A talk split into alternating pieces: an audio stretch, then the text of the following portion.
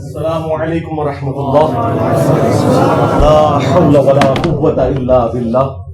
حسبنا اللہ ونعم الوکیل. یا حی یا قیوم برحمتک استغیث. لا الہ الا انت سبحانک انی کنت من الظالمین. ربنا آتنا من لدنک رحمہ وہیئ لنا من امرنا رشدا. اللہم صلی علی محمد وعلى آل محمد وأصحاب محمد وأزواج محمد وأمة محمد أجمعين إلى يوم الدين آمين. الحمد لله رب العالمين والصلاة والسلام على سيد الأنبياء والمرسلين وعلى آله وأصحابه أجمعين إلى يوم الدين. الحمد للہ آج آٹھ اکتوبر دو ہزار تیئیس کو سنڈے کے دن ہمارا یہ پبلک سیشن نمبر ایک سو پندرہ منعقد ہونے جا رہا ہے. آپ کے یہ سوالات ریئل ٹائم پرچیوں کی شکل میں میرے پاس آ چکے ہیں. انشاءاللہ ان کو ہم بعد میں ڈسکس کریں گے. پہلے کچھ کرنٹ افیئر کے طور پر چیزیں ہیں اس ویک کی، میں چاہ رہا ہوں انہیں ڈسکس کر لوں. سب سے پہلے تو آج آٹھ اکتوبر کا دن ہے. آج سے ایگزیکٹلی اٹھارہ سال پہلے آٹھ اکتوبر دو ہزار پانچ کو پاکستان میں ایک بہت بڑا نیچرل ڈیزاسٹر ہوا تھا، اور وہ زلزلہ تھا جو کشمیر ایریا میں آیا، جس میں آلموسٹ ڈیڑھ لاکھ کے قریب لوگ شہید ہوئے، لاکھوں لوگ بے گھر ہو گئے، لاکھوں لوگ زخمی ہوئے. بلکہ وہ اس قسم کا حادثہ تھا کہ اس کی تکلیف آج تک لوگ محسوس کر رہے ہیں، آج تک اس کے افیکٹ ہی موجود ہیں. آج کے دن ہم دعا کریں گے کہ جتنے لوگ اس میں شہید ہوئے اللہ تعالیٰ ان تمام کی مغفرت فرمائے، اور ان کے لواحقین کو اس صدمے کے اوپر صبر نصیب فرمائے، اور اس صبر کے اوپر اجر عظیم عطا فرمائے. اور جتنے لوگ زخمی ہوئے یا تکلیف کا شکار ہوئے مکان گرنے کی یا اور معاملات میں، اللہ تعالیٰ ان کی ان تکلیف کو قیامت والے دن ان کے لیے نجات کا ذریعہ بنائے، آمین. کل سات اکتوبر دو ہزار تیئیس کو صبح چھ بجے کے قریب اسرائیل کے ٹائم کے مطابق فلسطین کی ایک پولیٹیکل جماعت ہے پلس وہ جہادی تنظیم بھی ہے، حماس، اس نے سات ہزار کے قریب آلموسٹ چھوٹے چھوٹے راکٹس فائر کیے اسرائیل کے اوپر. اسرائیل کا جو ڈیفنس سسٹم ہے وہ دنیا میں ٹاپ کے اوپر ہے، آپ سمجھ لیں.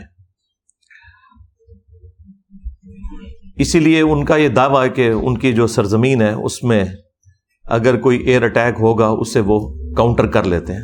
آئرن ڈوم کا نام دیا ہے انہوں نے کہ یہاں کوئی چیز انٹر نہیں ہو سکتی. لیکن چونکہ وہ تعداد میں زیادہ تھیں تو کچھ جگہ جا کے راکٹ گرے. وہ راکٹ کوئی بڑے نہیں تھے، چھوٹے سائز کے تھے، کوئی بہت بڑے لیول کے اوپر تباہی نہیں ہوئی. لیکن بہرحال ان کے اعتبار سے تو بڑی تباہی ہے. ان کی سیکیورٹی کا فیلئر تھا کہ ان کی ایجنسی جو ٹاپ کے اوپر مانی جاتی ہے اس کے باوجود انہیں پتہ نہیں چلا کہ حماس کیا پلاننگ کر کے بیٹھی ہوئی ہے.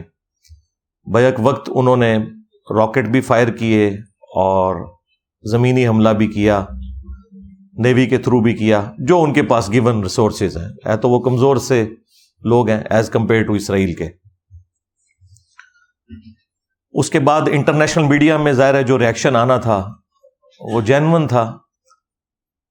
امریکہ نے، یورپ نے، انڈیا نے، سب نے سپورٹ کی اسرائیل کی کہ ان کے ساتھ اس اعتبار سے زیادتی ہوئی ہے کہ ان کے اوپر اس قسم کا ایک ملیٹنٹ گروپ کی طرف سے اٹیک کرنا یہ ایک غلط عمل تھا. اس کے مقابلے پر جو اسلامی ملک ہیں انہوں نے بس صرف زیادہ سے زیادہ اتنا کہا کہ اس مسئلے کو فوراً حل کیا جائے، اور دو ریاستی فارمولہ جو ہے اس کے اوپر عمل کیا جائے، یو این او کی قراردادوں کے اوپر عمل کیا جائے، اور جلد از جلد اس جنگ کو روکا جائے. وہی گھسے پٹے جملے جو مسلمانوں کے ہمیشہ سے ہیں. ایک تھوڑی جرت دکھائی ہے ایران نے، انہوں نے بالکل فرنٹ سے لیڈ کرتے ہوئے کہا کہ یہ جو کچھ حماس نے کیا ہے یہ بین الاقوامی قوانین کے بالکل مطابق ہے، کیونکہ جب آپ کسی کے اوپر یوں ظلم کریں گے تو وہ ریٹیلیٹ تو کرے گا، بس صرف یہ ایران نے جرت کی ہے، باقی سب کے سب لیٹے ہوئے ہیں۔ آپ بڑا دعویٰ کرتے تھے نا طیب اردگان کے بارے میں، تو دیکھ لیں کوئی بیان نہیں سوائے اس کے کہ بس ٹھیک ہے صلح صفائی سے معاملات چلنے چاہیے۔ بھائی جب اپنے مفادات کسی کے آڑے آ جائیں تو پھر کوئی کسی کے لیے رسک نہیں لیتا۔ سعودی عرب نے بھی کہا کہ اس میں مجرم اسرائیل ہے، بہرحال اس حملے کو انہوں نے جسٹیفائی کوئی نہیں کیا، اور ظاہر ہے کہ کیا بھی نہیں جا سکتا اگر اس رخ سے دیکھا جائے کہ ایک معاملات بالکل سیٹلمنٹ کے قریب جانے کے جب پہنچ جاتے ہیں تو پھر اس قسم کے واقعات ہوتے ہیں۔ اب اس کے پیچھے پولیٹیکل عزائم کیا ہیں، یہ حملہ کیوں ہوا، اس کے اوپر کئی ایک تھیوریز مارکیٹ میں عام ہیں۔ ایک تو یہ ہے کہ امریکہ چاہتا تھا کہ اس طرح ہو تاکہ انہیں ایک نئی سرزمین مل جائے جنگ و جدل کرنے کے لیے، ان کی چونکہ ساٹھ پرسنٹ کے قریب اکانومی اسلحے کے ساتھ جڑی ہوئی ہے اس اعتبار سے۔ تو دوسری طرف یہ تھیوری ہے کہ چونکہ فلسطینی اتنے دبائے گئے ہیں کہ انہیں اب سامنے موت نظر آ رہی تھی، تو انہوں نے کہا اگر مرنا ہی ہے تو پھر ٹھیک ہے دو چار ان کے بھی مار کے مرے، اس لیے انہوں نے اتنی بڑی ایکٹیویٹی پرفارم کی۔ ظاہر ہے کہ وہ اسرائیل کا مقابلہ تو نہیں کر سکتے، یہ تو صرف ایک تھوریٹیکل باتیں ہیں جو آپ کو لوگ پڑھا دیتے ہیں، پرورٹڈ قسم کی مذہبی نیچر کے لوگ اے سی والے کمروں میں بیٹھ کے تو فلسطین کے حق میں ویڈیوز ریکارڈ کرواتے ہیں اے سی والی مساجد کے اندر بیٹھ کے، کیونکہ انہوں نے خود جانا کوئی نہیں ہوتا، تو ٹھیک ہے مسلمانوں کا لہو گرماتے رہتے ہیں اور بالکل گراؤنڈ ریئلٹیز سے ہٹ کے بات کرتے ہیں۔ اور پھر ہمیں یہ مثالیں دیتے ہیں صحابہ کرام علیہم رضوان کی کہ ان کے پاس بھی اسلحہ اتنا نہیں تھا، اس کے باوجود وہ کفار کے اوپر غالب آئے، رومنز اور پرشینز کو انہوں نے الٹ دیا جو صدیوں سے سپر پاورز تھیں۔ لیکن یہ تصویر کا ایک رخ ہے۔ تصویر کا دوسرا رخ یہ ہے کہ صحابہ کرام علیہم رضوان کی مثالیں دینا بالکل ان لوجیکل ہے۔ اس کی وجہ یہ ہے کہ اس دور کے اندر اگر یہاں سے سیدنا خالد ابن ولید رضی اللہ تعالیٰ عنہ ایک تلوار لے کر گھوڑے پر سوار ہو کر نکلتے تھے تو سامنے سے بھی جو رومن جنرل آتا تھا اس کے پاس بھی تلوار ہی ہوتی تھی، تو اسلحہ برابر کا تھا۔ یہ بالکل غلط بات کرتے ہیں، ہاں کوانٹٹی کا فرق ضرور ہو سکتا ہے، اسلحہ برابر کا تھا۔ مجھے بتائیں ایک خالد ابن ولید چھوڑ دیں، ایک ہزار خالد ابن ولید بھی نکلیں تلواریں لے کر اور سامنے سے ایک کلین شیو یہودی نوجوان ایک کلاشن کوف اٹھا کے نکلے تو اینڈ رزلٹ کیا نکلے گا آپ کے سامنے؟ آج یہ صورتحال ہے۔ اسرائیل کے پاس جو فضائی طاقت ہے، پاکستان نہیں اس کا مقابلہ کر سکتا تو باقی تو چھوڑ ہی دیا، باقی ملک تو شاہی کوئی نہیں، پھر سیدھی سی بات ہے۔ تو اس قسم کے جذباتی جملے بول کر لوگوں کو اکسانا کہ تاکہ یہاں سے لوگ جائیں اور واپسی پہ ہم ان کے لاشیں بھی ریسیو نہ کریں، غائبانہ نماز جنازہ پڑھ رہے ہوں، تو یہ بالکل جذباتی جملے ہیں۔ ہماری کیا ذمہ داری ہے اس کے اوپر؟ آج سے آلموسٹ دو سال پہلے کی بات ہے، مئی دو ہزار اکیس کے اندر جب رمضان مبارک کا آخری عشرہ چل رہا تھا تو آپ کو پتا ہے کہ امام خمینی نے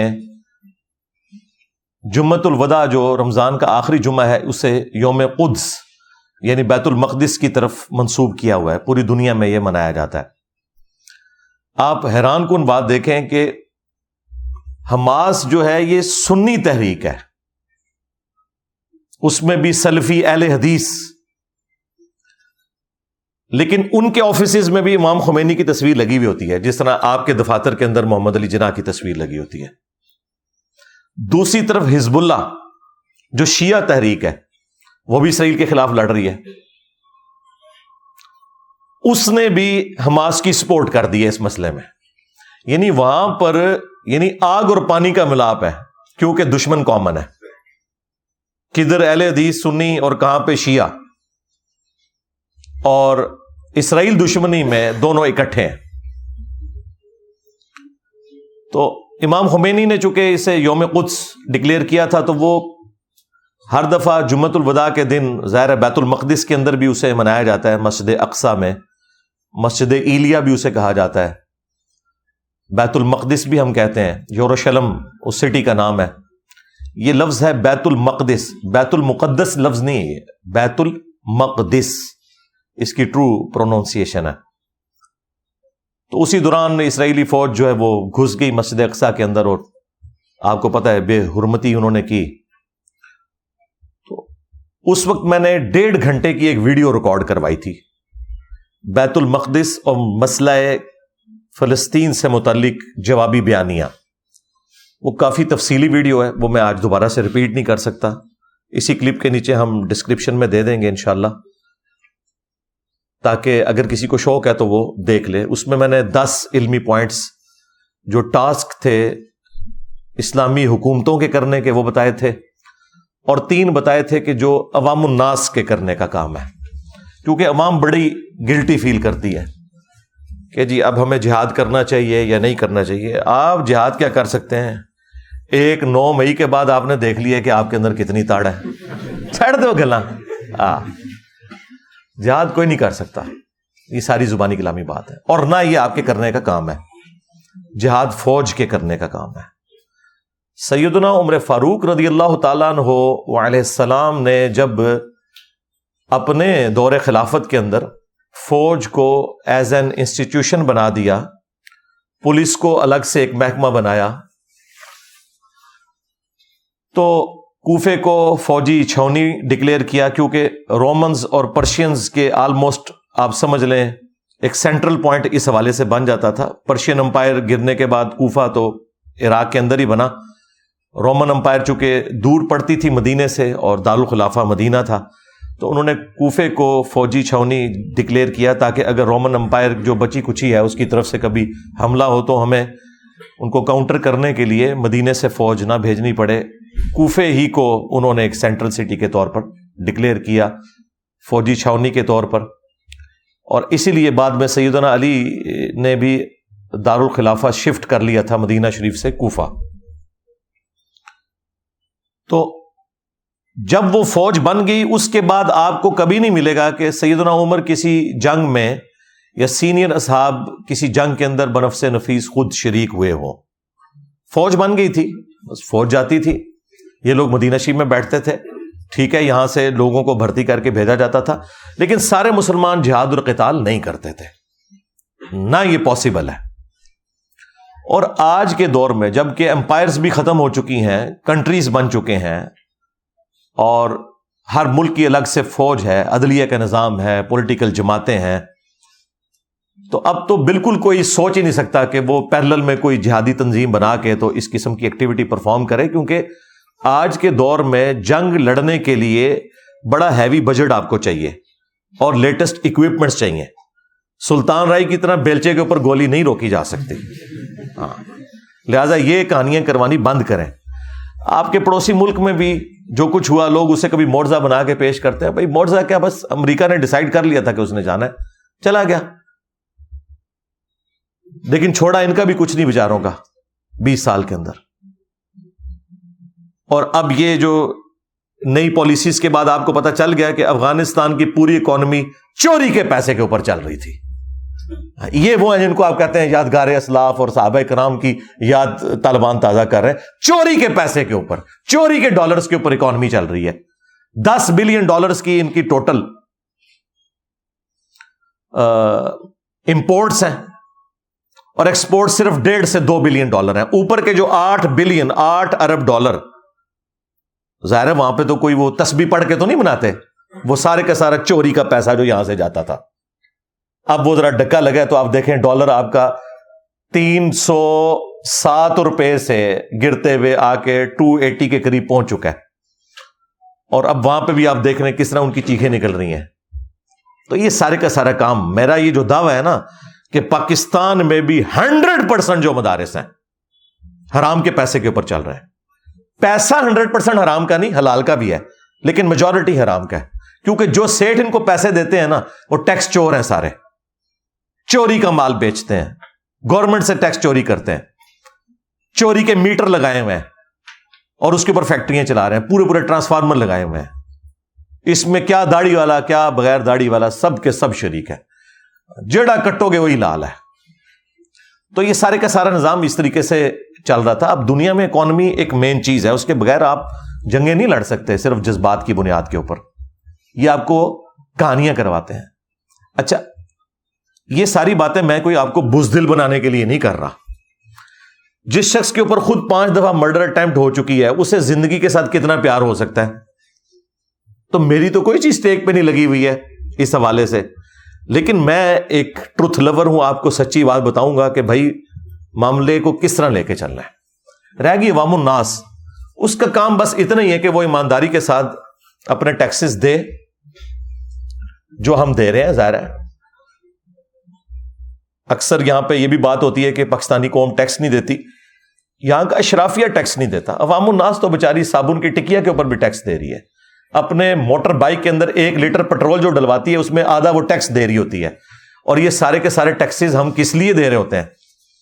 اپنے بجٹ کو میٹ کرنے کے لیے. اور بجٹ کا بھی میجورٹی پورشن ہمارا ڈیٹ سروسنگ کے اوپر ہے، جو ہم نے پہلے ادھار اٹھائے ہوئے ہیں آئی ایم ایف کے تھرو یا ورلڈ بینک کے تھرو. اور وہ ادھار ہم نے کیوں اٹھائے تھے؟ اپنی فوجی ضروریات کو پوری کرنے کے لیے. اور آج ہم اسی ایک سرکل میں پھنس چکے ہیں. تو یہ ہم نے اپنا جو اتنا اسٹرانگ ڈیفینس رکھا ہوا ہے، اس کے بعد ہم عہدہ برا ہے میرے بھائی. ہاں، اب اگر کہیں پر کوئی ظلم ہوتا ہے اور اس کے خلاف پاکستان کی حکومت یا اسٹیبلشمنٹ آواز نہیں اٹھاتی، یہ اللہ کے حضور مجرم ہے. ہمارا کوئی لینا دینا نہیں ہے، کیونکہ ہم نے اپنا حق ادا کر دیا. جب جنگ ہوتی ہے نا تو فرنٹ کے اوپر فوجی لڑتا ہے، پیچھے سے اسے جو لوگ کھانا پرووائڈ کرتے ہیں وہ بھی جہاد میں شریک ہوتے ہیں. اس سے پیچھے جو لوگ کھانے کے لیے ریسورس پرووائڈ کرتے ہیں، یعنی ہم ہم بھی جہاد میں شریک ہیں. ہر بندے کی اپنی ڈیوٹی ہے. اب جنرل کو کوئی یہ نہیں کہہ سکتا کہ تم فرنٹ کے محاذ پہ جا کے تو کلاشن کوف اٹھا کے لڑنا شروع کر دو. اس کا یہ کام نہیں ہے. اس کا کام ہے تسلی سے ایک ایئر کنڈیشن والے کمرے میں بیٹھے، سکرین پہ سب کچھ چیزیں آبزرو کرے اور وہاں وہ ایک کول مائنڈ ہو کے ڈیسیژن کرے کہ اس وقت کون سی چیز کرنے کی ضرورت ہے، کہاں پہ ریٹریٹ کرنے کی ضرورت ہے، کہاں پہ ہم نے اٹیک کرنا ہے. یہ ساری چیز وہ ایک پیس آف مائنڈ کے ساتھ کرے. اس کا یہ کام ہے. اسے کوئی نہیں گلا کرے گا کہ آگے جا کے لڑے. اس طرح وہ جنرل بھی عوام الناس کو گلا نہیں کر سکتا کہ آپ نے ٹینکوں کے آگے جا کے لیٹنا ہے. یہ کوئی نیکی کا کام نہیں جو آپ کر رہے ہیں. ہم نے کیوں لیٹنا ہے جا کے؟ بھائی ہم نے نہیں لیٹنا. ہم نے پیسے دیے، اپنے بچے دیے. آپ جس سرزمین جیل میں بیٹھے ہوئے ہیں، ادھر تو میجورٹی لوگ فوج کے اندر ہیں. بچے چلے گئے، پیسے دے رہے ہیں، بجٹ دے رہے ہیں. اب یہ ہمارے بڑوں کا دیکھنے کا کام ہے. ہمارا کام صرف اپنی ویڈیوز کے ذریعے ان چیزوں کو ہائی لائٹ کرنا ہے. That's all. یہاں بیٹھ کے کڑ کڑ کے مرنا نہیں ہے آپ نے کہ پتہ نہیں ادھر کیا ہو گیا. اور یہ بھی یاد رکھیں، اسلام کی تو تعلیمات یہ ہیں کہ دنیا میں آپ نے ظلم کے خلاف آواز اٹھانی ہے، خواہ کسی نان مسلم کے اوپر بھی ظلم ہوتا ہو. اس چیز سے بھی آپ باہر نکلیں. اسلام انسانیت کا درس دیتا ہے. اسی لیے اللہ تعالیٰ نے سورۃ المائدہ میں فرمایا کہ جس نے ایک انسان کو بھی ناحق قتل کیا، ایک جان کو، مسلمان کی بات نہیں ہو رہی، ایک جان کو، گویا اس نے پوری انسانیت کا قتل کر دیا، سوائے دو استثناء کے کہ قتل کے بدلے قتل ہو رہا ہو یا فساد فی الارض کو ختم کرنے کے لیے، اور وہ بھی جوڈیشری کے تھرو. ایکسٹرا جوڈیشل ایکٹیویٹی آپ پرفارم نہیں کر سکتے، نہ کوئی ریاستی ادارہ کر سکتا ہے، نہ کوئی مذہبی جماعت کر سکتی ہے. تو ایک جان کا قتل، پوری انسانیت کا قتل. اور جس نے ایک جان کو بچایا گویا اس نے پوری انسانیت کو بچا لیا. پوری انسانیت کی بات ہو رہی ہے. حتیٰ کہ صحیح بخاری میں حدیث ہے، جس شخص نے ایک کافر کو بھی ناحق قتل کیا جو کسی مسلمان ملک میں ٹیکس پے کر کے رہ رہا تھا، جزیہ دے کر، وہ شخص جنت کی خوشبو بھی نہیں پائے گا. یعنی مسلمان جنت میں تو جانا دور کی بات، جنت کی خوشبو بھی نہیں پائے گا. اور اس بخاری کی حدیث میں الفاظ ہیں کہ جنت کی خوشبو چالیس سال کی مسافت سے آ رہی ہوگی، لیکن جس نے ایک کافر کو بھی ناحق قتل کیا وہ جنت میں تو جانا دور کی بات، جنت کی خوشبو بھی نہیں پائے گا. آپ جڑا والا میں جو مرضی کرتے رہے، آپ کو کون پوچھنے والا ہے؟ آپ سری لنکن کو مار دیں، آپ کو کون پوچھنے والا ہے؟ اس لیے کہ آپ کا اسلام سے کوئی تعلق نہیں ہے، آپ تو بابوں کے دین کو لے کے جا رہے ہیں. تو ان ساری خرافات کے بعد اگر میں یہ سلوگن بلند کروں کہ مرنے سے پہلے اے مسلمان کر لے اس پہ غور، کتابوں کا خدا اور ہے، بابوں کا خدا اور، کتابوں کا دین اور ہے، بابوں کا دین اور، کتابوں کا پیمبر اور ہے، بابوں کا پیمبر اور، تو میں جسٹیفائی ہوں کہ تم لوگ صرف اللہ رسول کا نام لینے والے ہو، عز و جل و صلی اللہ علیہ وآلہ وسلم.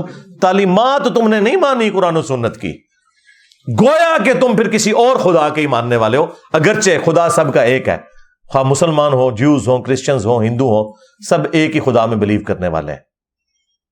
لیکن پریکٹیکلی تعلیمات کے اعتبار سے تو گویا کہ تمہارا خدا، تمہارا دین، تمہارا پیغمبر کوئی اور ہے، کیونکہ دین کی تعلیمات سے تم لوگ ایک سو اسی ڈگری چل رہے ہو. تو یہ جو ایکٹیویٹی پرفارم ہوئی ہے فلسطین کے حوالے سے، تو چونکہ اس میں اگر آپ ایک براڈر پکچر میں دیکھیں گے تو ظاہر ہے کہ ظالم تو اسرائیل ہے. ہاں، اگر آپ ایک شارٹ ٹرم دیکھیں تو اس وقت انیشیٹو لیا ہے حماس نے، اور اس میں یہ چیز بھی خیال رکھنی چاہیے کہ جو ایک عام یہودی ہے، ایک عام اسرائیلی ہے، ایک عام فلسطینی ہے، اس کے ساتھ کوئی قتل و غارت والا معاملہ نہیں ہونا چاہیے. اسرائیل میں بھی آلموسٹ فورٹی فائیو پرسینٹ لوگ جو ہیں وہ سیکولر ذہنیت کے لوگ ہیں، جن کے لیے مذہب کوئی اہمیت نہیں رکھتا، ممی ڈیڈی قسم کے لوگ. یا تو لوگ یہ سمجھتے ہیں کہ سارے اسرائیلی جو کٹر قسم کے یہودی ہوں گے، نہیں، انہیں کہنے جتنے کہ تسی کٹر ہو، ہاں جن نے کہ تسی نمازاں پڑھتے ہو. لیکن اس وقت بدقسمتی ہے کہ ففٹی فائیو پرسینٹ جو یہودی جو پریکٹسنگ ہیں ان کی حکومت ہے، اور یہ جو ان کا اس وقت پرائم منسٹر ہے نیتن یاہو، یہ تو بڑا ایک اسٹرانج قسم کا ایک یہودی ہے، اور اس نے دیکھیں اسرائیل کی طرف سے جنگ ڈکلیئر کر دی ہے، اور انہوں نے کہا کہ اب ہم یہ جو تھوڑا سا حصہ بچ گیا یہ بھی لے لیں گے. اب مجھے نہیں لگتا کہ اسرائیل پیچھے ہٹے گا، ہاں یہ اب کسی ایک بڑے معاملے کی طرف ہی بات جانے والی ہے، کیونکہ اب انہوں نے ڈیسائیڈ کر لیا کہ وہ ایک چھوٹی سی جو غزہ کی پٹی رہ گئی تھی نا، جس کے ایک طرف میڈیٹرینین سی آتا ہے، ایک طرف ایجپٹ ہے، اور باقی دو طرف اسرائیل نے ایک باڑ بنائی ہوئی ہے، اور ایک سمجھ لے ایک جیل خانہ ہی ہے اتنا بڑا، جہاں بیس لاکھ کے قریب مسلمان رہتے ہیں، اور ان کی حالت بھی اتنی ناگفتہ بے ہے کہ آپ سوچ نہیں سکتے، پینے کا پانی بھی ان کے پاس اویلیبل نہیں ہے. یعنی آپ کو لگے گا وہ ہزار سال پرانے کو رہنے والے لوگ ہیں، جس طرح کی ان کی زندگی بچاروں کی مشکل ہے. تو اب اس صورتحال کے اندر معاملات ظاہر ہے اس سے آگے کی طرف جائیں گے، صورتحال بگڑے گی. اللہ تعالیٰ مسلمانوں کا پرسان حال ہو. ہم تو دعائی کر سکتے ہیں یہاں بیٹھے ہوئے، اور اپنے بڑوں کو صرف پرابلمس کو ہائی لائٹ کر سکتے ہیں کہ آپ انٹرنیشنل میڈیا میں آواز اٹھائیں اس حوالے سے، اور اس معاملے کو سالو کرنے کی کوشش کریں. اب بیت المقدس ایک ایسی جگہ ہے، یروشلم، ایلیا، جو تینوں ابراہیمک ریلیجن جو ہیں، آسمانی مذاہب کے ماننے والے لوگ، ان کے لیے ایک کامن حرم کی جگہ ہے، چاہے وہ جیوز ہوں، کرسچنز ہوں یا مسلمز ہوں، تینوں کے لیے وہ حرم ہے. اور جب نبی صلی اللہ علیہ وآلہ وسلم کی پیدائش ہوئی اس وقت آلموسٹ پانچ سو سال ہو چکے ہوئے تھے ہیکل سلیمانی کو گرے ہوئے، کیونکہ سیونٹی اے ڈی کے اندر، ستر عیسوی میں نبی علیہ السلام کی پیدائش سے پانچ سو سال پہلے، ٹائٹس جو رومن ایک جنرل تھا، اس نے حملہ کیا تھا یروشلم کے اوپر. اور اس وقت تو ظاہر ہے وہ بت پرست جنرل تھا، اور انہوں نے یہودیوں کو قتل کیا، کوئی سوا لاکھ کے قریب یہودی قتل ہوئے، اتنوں کو ہی وہ قید کر کے لے گیا، اور ہیکل سلمانی برباد کر دیا، اس کی صرف ایک دیوار بچی ہے جسے ویلنگ وال کہتے ہیں، دیوار گریہ، وہ جس کے سامنے یہودی جو ہے وہ اس طرح کر کے تورات پڑھ رہے ہوتے ہیں، وہ ایک دیوار وہ باقیات ہے ہیکل سلیمانی کی۔ اور یہ سلسلہ اسی طریقے سے ان کا رہا، پھر ڈائسپورا شروع ہو گیا، ان کا انتشار پوری دنیا میں پھیل گئے، ظاہر ہے وہاں سے تو وہ نکال دیے گئے۔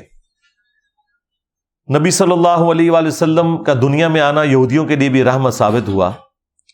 آپ علیہ السلام کی مبارک دعوت کی برکت سے جب اسلام نے عروج پکڑا اور سیدنا عمر کے دور میں یروشلم فتح ہوا ایک پیس ٹریٹی کے تھرو، اس وقت یروشلم پہ حکومت تھی کرسچنز کی۔ جب ہیکل سلیمانی توڑا گیا اس وقت حکومت تھی رومن امپائر کی جو کہ بت پرست تھے، لیکن وہ بیچ میں ایک ان کا ایمپرر آیا کانسٹنٹائن ٹو، جس کے نام کے اوپر قسطنطنیہ شہر ہے، اس نے کرسچینٹی اڈاپٹ کر لی۔ یہ آلموسٹ آپ سمجھ لیں نبی صلی اللہ علیہ وآلہ وسلم کی پیدائش سے دو ڈھائی سو سال پہلے کی بات ہے، تو اس کی وجہ سے پوری کی پوری جو رومن امپائر ہے وہ کرسچینٹی میں کنورٹ ہوگی، کیونکہ اس وقت بادشاہ کا دین ہی رعایا کا دین ہوتا تھا۔ اب کرسچنز نے یہ شرط لگائی سیدنا عمر کو کہ ہم آپ کے حوالے کرتے ہیں یہ سٹی بغیر جنگ کے، کیونکہ انہیں اندازہ ہو گیا تھا ہم مسلمانوں کا مقابلہ نہیں کر سکتے، لیکن ہماری شرط یہ ہے کہ یہودیوں کو آپ نے یہاں نہیں آنے دینا۔ اس کی وجہ کیا تھی؟ کرسچن یہ سمجھتے تھے کہ جسے ہم خدا کا بیٹا سمجھتے ہیں یا خدا سمجھتے ہیں اس کے قاتل یہودی ہیں، کیونکہ انہوں نے صلیب چڑھوایا تھا رومنز کے ذریعے جیزس کرائسٹ کو، اور یہودی جو ہے وہ جیزس کرائسٹ کو نعوذ باللہ آؤٹ آف ویڈ لاک کہتے تھے۔ ٹھیک ہے، اب یہ زمین و آسمان کا فرق ہے، اتنے بڑے لیول کی دشمنی دنیا میں کسی بھی دو مذاہب کے درمیان نہیں ہے جو جیوز اور کرسچنز میں۔ یہ آج کی بات میں نہیں کر رہا، یہ آج صورتحال کیوں بدلی ہے میں بعد میں بتاتا ہوں۔ زمین و آسمان کا فرق کہ ایک مذہب کے ماننے والے اسے خدا کا بیٹا کہہ رہے ہیں اور خدا کہہ رہے ہیں، پروٹیسٹنٹ جو ہے وہ خدا کہتے ہیں اور کیتھولک خدا کا بیٹا کہتے ہیں، اور دوسرے کہہ رہے ہیں کہ اس کی اصل میں خطا ہے یا آؤٹ آف ویڈ لاک پیدا ہوا ہوا ہے، نعوذ باللہ من ذالک۔ تو ان دونوں کا تو آپس میں ملاب ہو ہی نہیں سکتا تھا۔ کرسچنز نے کہا کہ جیوز یہاں نہیں گھسیں گے، یہ ہمارے جیزس کرائسٹ کے قاتل ہیں۔ تو یہ بات تو ان کی نہیں مانی گئی، البتہ ایک بات سیدنا عمر نے مان لی کہ ٹھیک ہے ہم انہیں یہاں آباد نہیں ہونے دیں گے، صرف وزٹ کریں، انٹرنیشنل سٹی سے ڈکلیئر کر دیں گے، کرسچنز بھی آئیں جیوز بھی آئیں، مسلمان اوور آل اسے دیکھیں گے، لیکن چونکہ یہ تینوں مذاہب کے لیے ایک ریسپیکٹیبل جگہ ہے لہٰذا تینوں مذاہب کے ماننے والے لوگ زیارت کے لیے اپنے حرم میں آ سکتے ہیں۔ اور پھر اس وقت سے لے کر بیسویں صدی کے آغاز تک، سلطنت عثمانیہ کے ٹوٹنے تک، یروشلم بیت المقدس یہ مسلمانوں کے قبضے میں رہا ہے۔ بیچ میں ایک دفعہ صلیبیوں نے لیا تھا اور وہ پھر سلطان صلاح الدین ایوبی رحمہ اللہ تعالیٰ نے ان سے واپس لے لیا، بس وہ ایک ایکٹیویٹی پرفارم ہوئی، اوور آل مسلمانوں کی حکومت رہی اور بالکل معاملات بڑے اچھے چل رہے تھے۔ لیکن جب سلطنت عثمانیہ کمزور ہونی شروع ہوئی اس وقت یورپ نے کافی، یعنی گریٹ برٹن نے اس وقت زور لگایا، دنیا کی سپر پاور تو وہی تھے اس وقت، انہوں نے زور لگایا سلطان عبد الحمید رحمہ اللہ تعالیٰ کو، جو آخری باقیات تھے جو ٹرکی والوں نے ان کے اوپر ڈرامہ بھی بنایا ہے، تو خیر انہوں نے تو بہت زیادہ ایگزیجریٹ کر کے اسے پتہ نہیں کیا کتنا بڑا بزرگ بنا کے پیش کیا ہے، اتنی بھی بات نہیں تھی، لیکن بہرحال مسلمانوں کے مفادات کے پوائنٹ آف ویو سے اس بندے کی بہت بڑی کنٹریبیوشن ہے۔ الٹیمیٹلی انہوں نے پھر ڈیسائیڈ کیا کہ ٹھیک ہے ہم ان کو دوسرے طریقے سے نپٹیں گے۔ وہ پھر اللہ کی طرف سے ہی کو حالات ایسے بنے، ورلڈ وار ون شروع ہو گئی اور اس میں جرمنی کا ساتھ دیا سلطنت عثمانیہ نے، اور یہ پارٹی جو ہے وہ جنگ ہار گئی۔ فاتحین دوسری طرف تھے، گریٹ برٹن اور ان کے الائز سارے، تو انہوں نے جنگ کے دوران ہی فتح پانے کے لیے عربیوں کے ساتھ یہ وعدہ کیا کہ تمہیں ہم اجمیوں کی غلامی سے آزاد دیں گے اور یہ علیحدہ سے ایک حکومت تمہاری قائم کریں گے۔ دوسری طرف انہوں نے یہودیوں سے وعدہ کیا کہ تمہیں ہم بیت المقدس میں آنے کی اجازت دے دیں گے. خیر دونوں کے ساتھ ہی وعدہ خلافی کی. بہرحال یہودی اسٹرانگ تھے چونکہ فائنینشلی انہوں نے پھر زور لگایا. تو انیس سو سترہ اٹھارہ کے اندر بالفور ڈکلیریشن ہوگی. بالفور ایک شخص تھا جو ان کی طرف سے نمائندہ بن کے گیا اور ایک ٹریٹی سائن ہو گیا جس میں یہودیوں کو یہ اجازت مل گئی کہ وہ دنیا میں کہیں بھی ہے نا وہ یروشلم آ کے آباد ہو سکتے ہیں. اس وقت تک آپ سمجھ لیں آلموسٹ نائنٹی پرسینٹ کے قریب مسلمان ہی وہاں رہتے تھے اور اتنے پرسنٹ علاقہ مسلمانوں کے پاس ہی تھا وہ فلسطین کی وہ ریاست. بس پھر وہاں سے ایک سلسلہ شروع ہوا کرتے کرتے جب پوری دنیا سے یہودی آ گئے.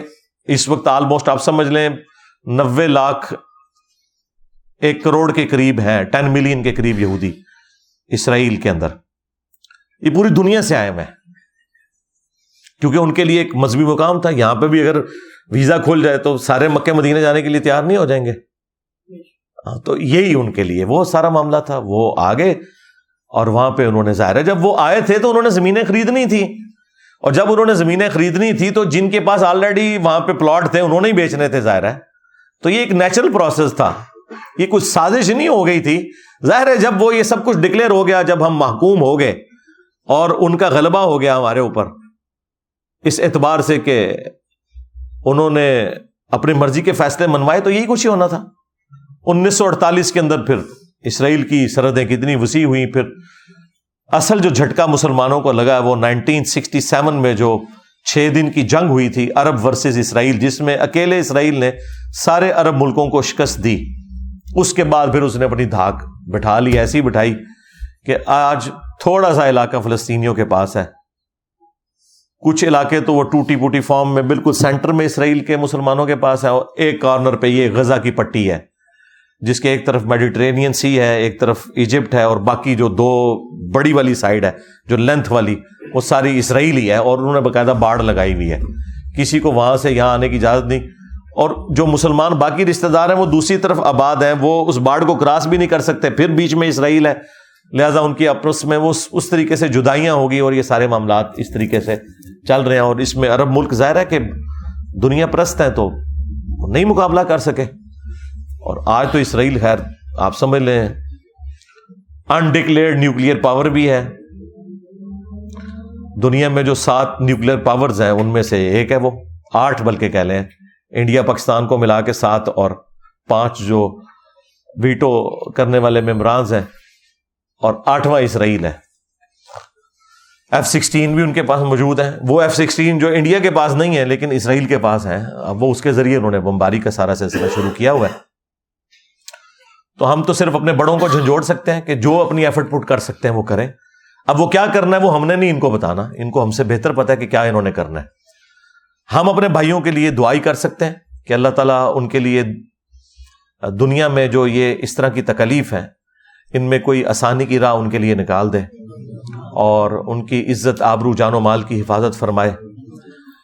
بس یہ دعائیں ہم کر سکتے ہیں. ظاہر ہے اس سے بڑھ کر ہم نے کوئی دنگا و فساد تو کھڑا نہیں کرنا, صرف اپنے بڑوں کو ہائی لائٹ کرنا ہے کہ جن کے پاس اتھارٹی ہے, جن کے پاس فیصلہ کرنے کی صلاحیت موجود ہے, وہ اس معاملے کو آگے لے کے چلیں. یہاں پہ میں ایک بات کلیئر کر دوں, بیت المقدس کے حوالے سے ہم بڑے جذباتی بھی ہو جاتے ہیں, اور اکثر آپ نے ایک مت سنی ہوگی کہ ہمارا قبلہ اول ہے. وہ بیت المقدس ہمارا قبلہ اول نہیں ہے. ہمارا قبلہ اول خانہ کعبہ شریف ہی ہے, کیونکہ ابراہیمی قبلہ ہے.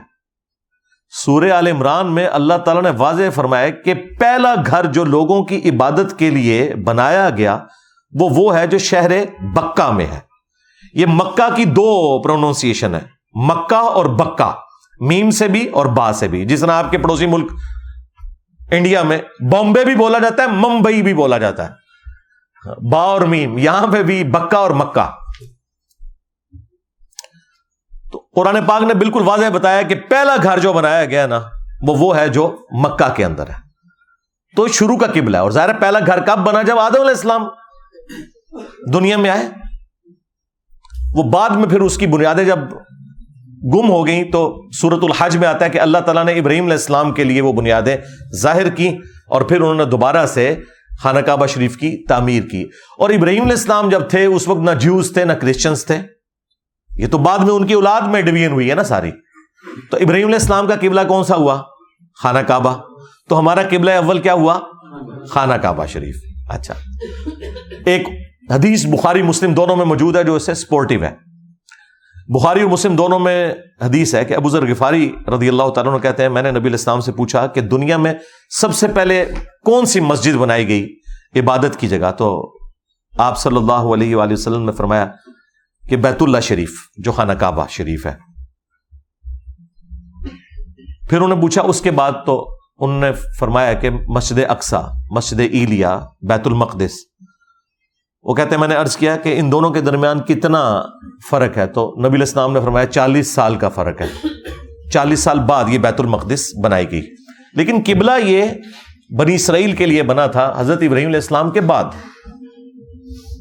اسی وجہ سے بخاری مسلم دونوں میں آتا ہے کہ نبی علیہ السلام نے سترہ مہینے تک جب مدینہ شریف گئے ہیں تو آپ نے بیت المقدس کی طرف رخ کر کے نماز پڑھی ہے، تاکہ جو وہاں پہ یہودی بات تھے وہ اس اعتبار سے کوئی مسلمانوں کو ٹریٹ نہ کریں کہ یہ کوئی الگ سے مذہب ہے، یہ بتانے کے لیے بھی ہم بھی موسیٰ علیہ السلام کے ماننے والے ہیں، ایک کامن ٹرم کے طور پر. لیکن نبی علیہ السلام کی خواہش یہ تھی کہ یہ ڈیسیژن جو ہے وہ ریورس کیا جائے بیت اللہ شریف کی طرف. اور پھر سورہ البقرہ میں آیا کہ اے محبوب صلی اللہ علیہ وآلہ وسلم، ہم آپ کا بار بار چہرہ اقدس جو ہے آسمان کی طرف اٹھانا دیکھ رہے ہیں، عنقریب ہم آپ کو اسی قبلے کی طرف پھیر دیں گے جو آپ کی خواہش ہے. اور پھر ساتھ ہی حکم آیا کہ اپنے رخ کو آپ پھیر لیں. وہ مسجد قبلتین آج بھی مدینہ شریف میں موجود ہے. اب مدینہ شریف کی لوکیشن ایک ایسی لوکیشن ہے کہ بالکل ایک سو اسی ڈگری ہیں بیت المقدس اور بیت اللہ شریف. تو نماز کے دوران حکم آیا اور یہ قبلہ چینج ہوا. مسجد قبلتین میں باقاعدہ بیت المقدس کی طرف بھی ایک محراب انہوں نے اوپر والے پورشن میں بنائی ہوئی ہے نشانی کے طور پہ، اور آج تو ظاہر ہے وہ قبلہ رخ ہے. تو یہ حکم نازل ہوا اور واپس دینی قبلہ ہمارا نماز کا وہ ابراہیمی قبلہ بن گیا. اور اس کا ذکر بھی سورۃ البقرہ میں آتا ہے کہ یہ ہم نے اس لیے کیا کہ تاکہ اہل کتاب کو تمہارے خلاف کوئی حجت نہ مل جائے، کیونکہ اہل کتاب جو تھے جیوز وہ آپس میں جب ملتے تھے تو وہ چیما گوئیاں کرتے تھے کہ اگر یہ ابراہیمی ہوتا تو بیت اللہ کی طرف منہ کر کے نماز پڑھتا، اس کا مطلب ہے یہ ابراہیمی نہیں ہے. اب نبی علیہ السلام کیوں کر رہے تھے؟ اللہ تعالیٰ کی وحی کے ذریعے تھا کہ آپ نے کامن ٹرم پہ رہنا ہے. اچھا، جب وہ قبلہ چینج ہوا ابراہیمی ہو گیا تو پھر انہوں نے بہانہ کیا کہ دیکھو اس نے تو قبلہ ہی بدل لیا اپنا. اور پھر اللہ نے قرآن میں کہا کہ ان قریب بے وقوف لوگ کہیں گے کہ قبلہ کس نے بدل دیا، آٹا گندے ہے ہلدی کیوں ہے. یعنی یہ وسوسے شیطان کے اتنے برے ہیں کہ ان کو اللہ تعالیٰ بھی ایک خاص حد تک ایڈریس کرے گا. اللہ تعالیٰ نے پھر اس میں فرمایا کہ ابھی بھی لوگ بولیں گے، لیکن اس کا حال یہ ہے کہ اب چھوڑ دو اس کو، اب کیا کریں. ایک طرف اگر ابراہیمی قبلہ کرتے ہیں تو کہتے ہیں یہ ہمارا قبلہ انہوں نے چھوڑ دیا، اور اگر ان کے قبلے کی طرف منہ کرتے ہیں تو پھر کہتے ہیں اچھا ابراہیمی ہوتا تو اس طرف کرتا. اب درمیان میں نیا قبلہ تو نہیں کو بنایا جا سکتا تھا. بہرحال وہ ایک اعتراض کا تو جواب دے دیا گیا، دوسرے کو کہا گیا بھائی ویل لیفٹ کرو، چھوڑو، دفع کرو، ہر بات کا جواب نہیں دینا ہوتا. اور وہ پھر ہمارا قبلہ آخر بن گیا. لہذا بیت اللہ شریف ہمارا قبلہ اول ہے، بیت المقدس ہمارا قبلہ اوسط ہے، درمیان والا قبلہ سترہ مہینے کے لیے. اور ہمارا قبلہ آخر کون سا ہے؟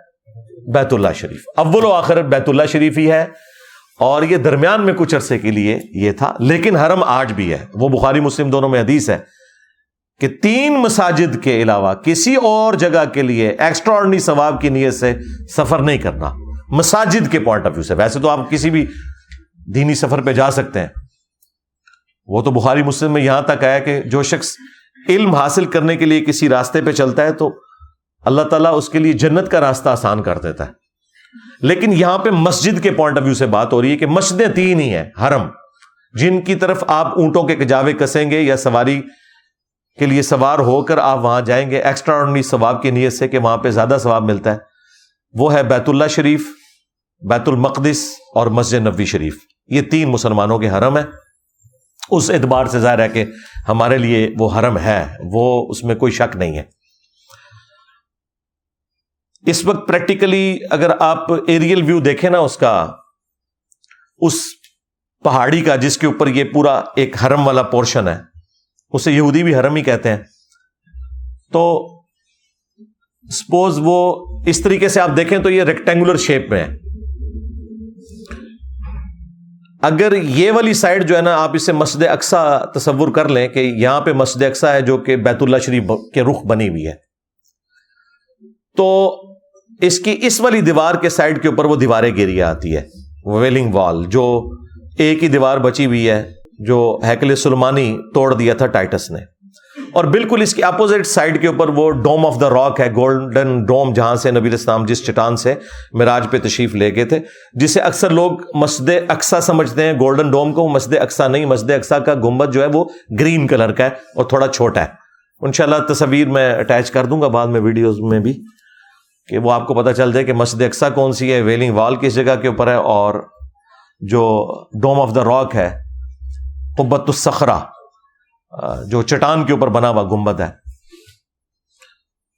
تو اب یہ جگہ سب کے لیے ظاہر ہے متبرک ہیں، کرسچنس کے لیے بھی ظاہر ہے، جیزس کرائسٹ کی والدہ بھی اسی بیت المقدس کے اندر عبادت کر رہی تھی، اور اللہ تعالیٰ نے ان کی طرف فرشتہ بھیجا، اس لیے وہ سب کے لیے ایک متبرک جگہ ہے۔ باقی اس میں کافی اور باتیں بھی کی جا سکتی ہیں، لیکن فی الوقت تو میرا مقصد یہ تھا کہ ایک ہماری حاضری اس حوالے سے لگے، ہم گونگے شیطان نہ بنیں، صحیح بات لوگوں کو بتائیں اس حوالے سے کہ ہمارا کرنے کا کام کیا ہے۔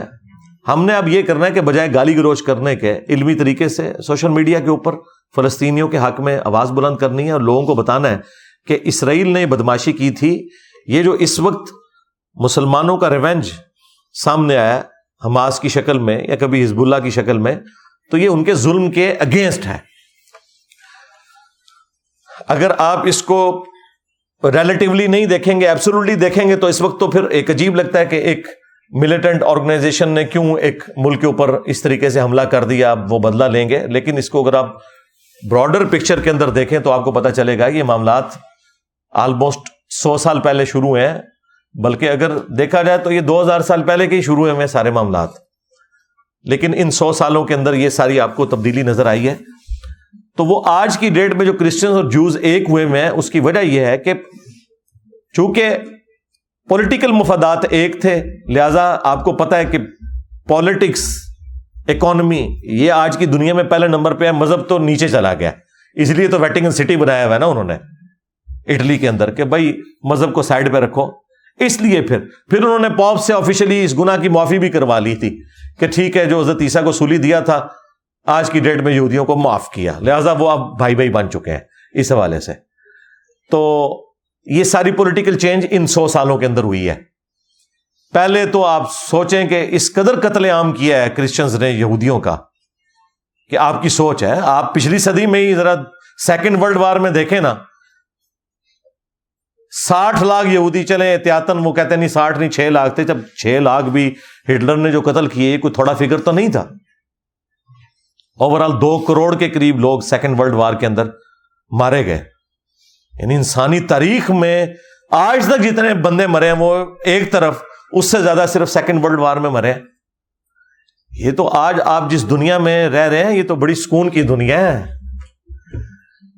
ہاں وہ ارطغرل ڈرامے میں انہوں نے، ہے تو وہ ڈرامہ ہی ہے، چند چیزیں اس میں ٹھیک ہیں، باقی تو ساری اس طرح، اس میں جو آپ کو دکھاتے ہیں نا وہ پریکٹیکلی اس طرح ہی ہوتا تھا کہ بےچارے مرد کمانے کے لیے گئے ہوئے ہیں، کسی جنگل میں شکار کرنے پیچھے آئے تو پتہ چلا تتاریوں نے حملہ کیا ہے، پورے قبیلے کو قتل کر کے، عورتوں کو غلام بنا کے لے گئے، بچے قتل کر دیے ہیں، اور یہ سب کچھ ہوتا تھا۔ یہ تو آج دنیا میں بڑا سکون ہے اس اعتبار سے۔ یہ تو دوسری جنگ عظیم کے بعد پھر دنیا کو خیال آیا کہ بھائی یہ لڑنا بھرنا بند کرو، اور پھر یو این او بنی، اور اس کے بعد بھی جنگیں ہوئی ہیں لیکن اس لیول پہ نہیں۔ بہرحال دوسری جنگ عظیم کا ہمیں انڈائریکٹلی ایک فائدہ یہ ہوا ہے، اگر دوسری جنگ عظیم نہ ہوتی تو گریٹ برٹن کبھی بھی اتنی کمزور نہ ہوتی کہ ان کو مجبوراً ہمیں آزادی دینی پڑتی۔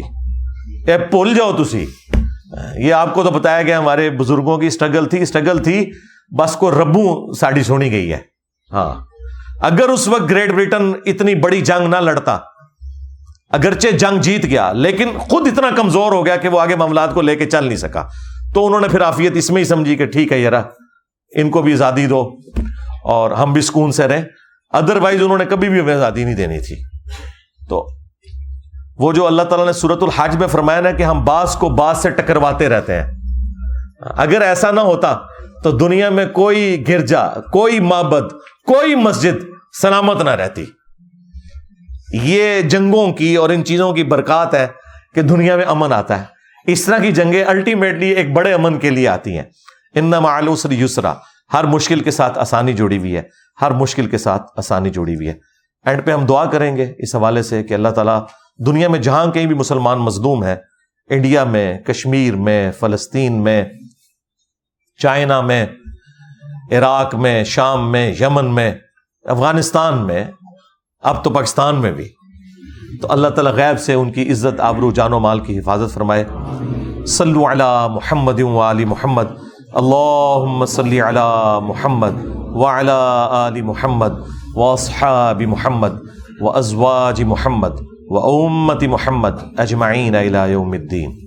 اللہم انی اسألک بانک انت اللہ لا الہ الا انت الاحد الصمد الذي لم يلد ولم يولد ولم يكن له كفوا احد وإلهكم إله واحد لا إله الا هو الرحمن الرحيم. الف لام میم. الله لا إله الا هو الحي القيوم. اللهم صل على محمد وعلى آل محمد.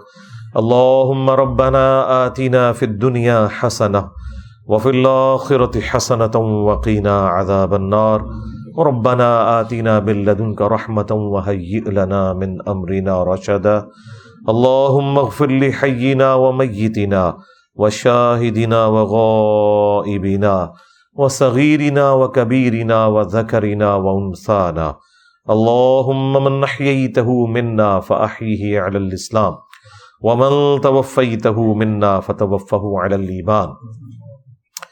اے اللہ، جن ان بھلائیوں کا سوال تیرے محبوب صلی اللہ علیہ وآلہ وسلم نے تجھ سے کیا، ہمارے حق میں، ہمارے ماں باپ کے حق میں، ہمارے بیوی بچوں کے حق میں، پوری امت کے حق میں قبول منظور فرما.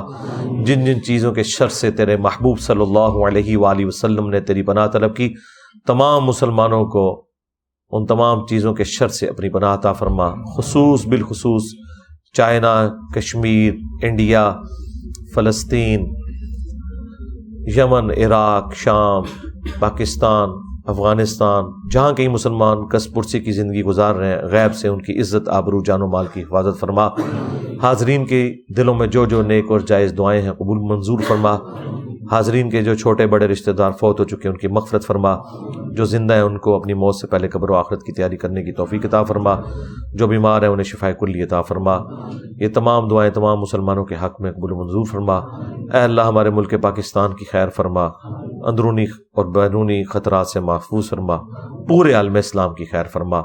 سبحان ربک رب العزت عما یصفون وسلام علی المرسلین والحمد للہ رب العالمین وصلی اللہ علی النبی الکریم وعلی آلہ واصحابہ اجمعین الی یوم الدین.